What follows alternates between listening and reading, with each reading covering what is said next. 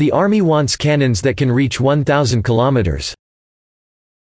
The U.S. Army has developed a self-propelled variant of the XM907 155 mm 58 caliber extended range cannon artillery system. The M109A8 is the latest variant of the Paladin artillery system, expected to be fielded by 2023. It will provide the U.S. Army with artillery firepower that will reach 70 km with high precision at relatively low cost and high rate of fire. Eventually, the Army hopes that with enhanced ammunition those guns could reach targets at 100 km. This is not the Army's final goal. The service also plans to test a cannon that will be able to fire projectiles as far as thousand kilometers away.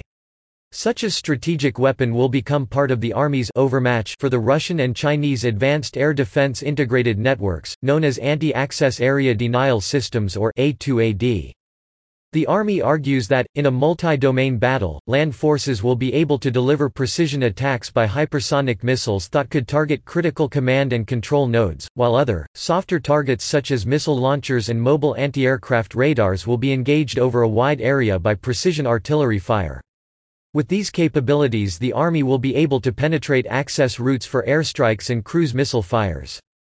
The Army's guided MLRS or GMLRS, is also capable to reach 70 km range but is less flexible in the types of warheads used.